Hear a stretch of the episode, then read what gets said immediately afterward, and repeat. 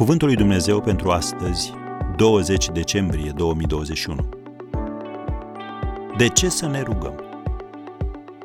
Tot ce veți cere cu credință prin rugăciune, veți primi.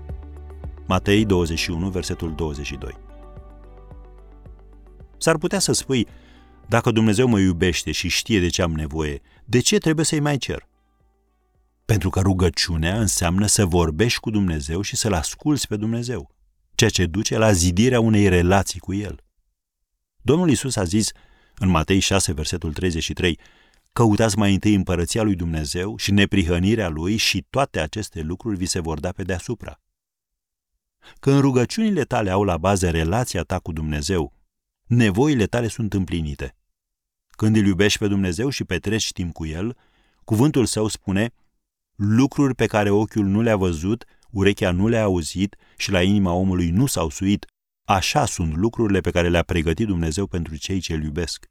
Nouă însă Dumnezeu ni le-a descoperit prin Duhul Său.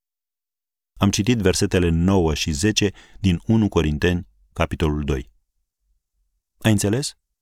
Dumnezeu ți-a pregătit un nivel de binecuvântare pe care ochiul tău natural nu-l poate vedea, nici mintea ta firească nu-l poate cuprinde.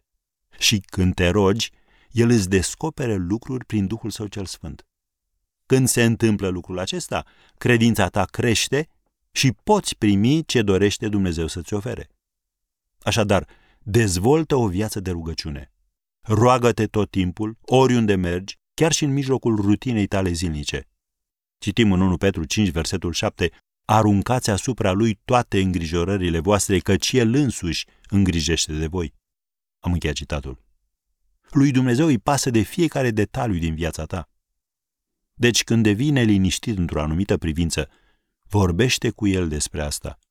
Și nu uita să citești cuvântul său. În felul acesta, când apare o problemă, poți spune, Tată, tu ai spus în cuvântul tău că vei face lucrul acesta pentru mine. Și apoi invocă promisiunea lui peste viața ta. Și ai încredere că el va face acest lucru.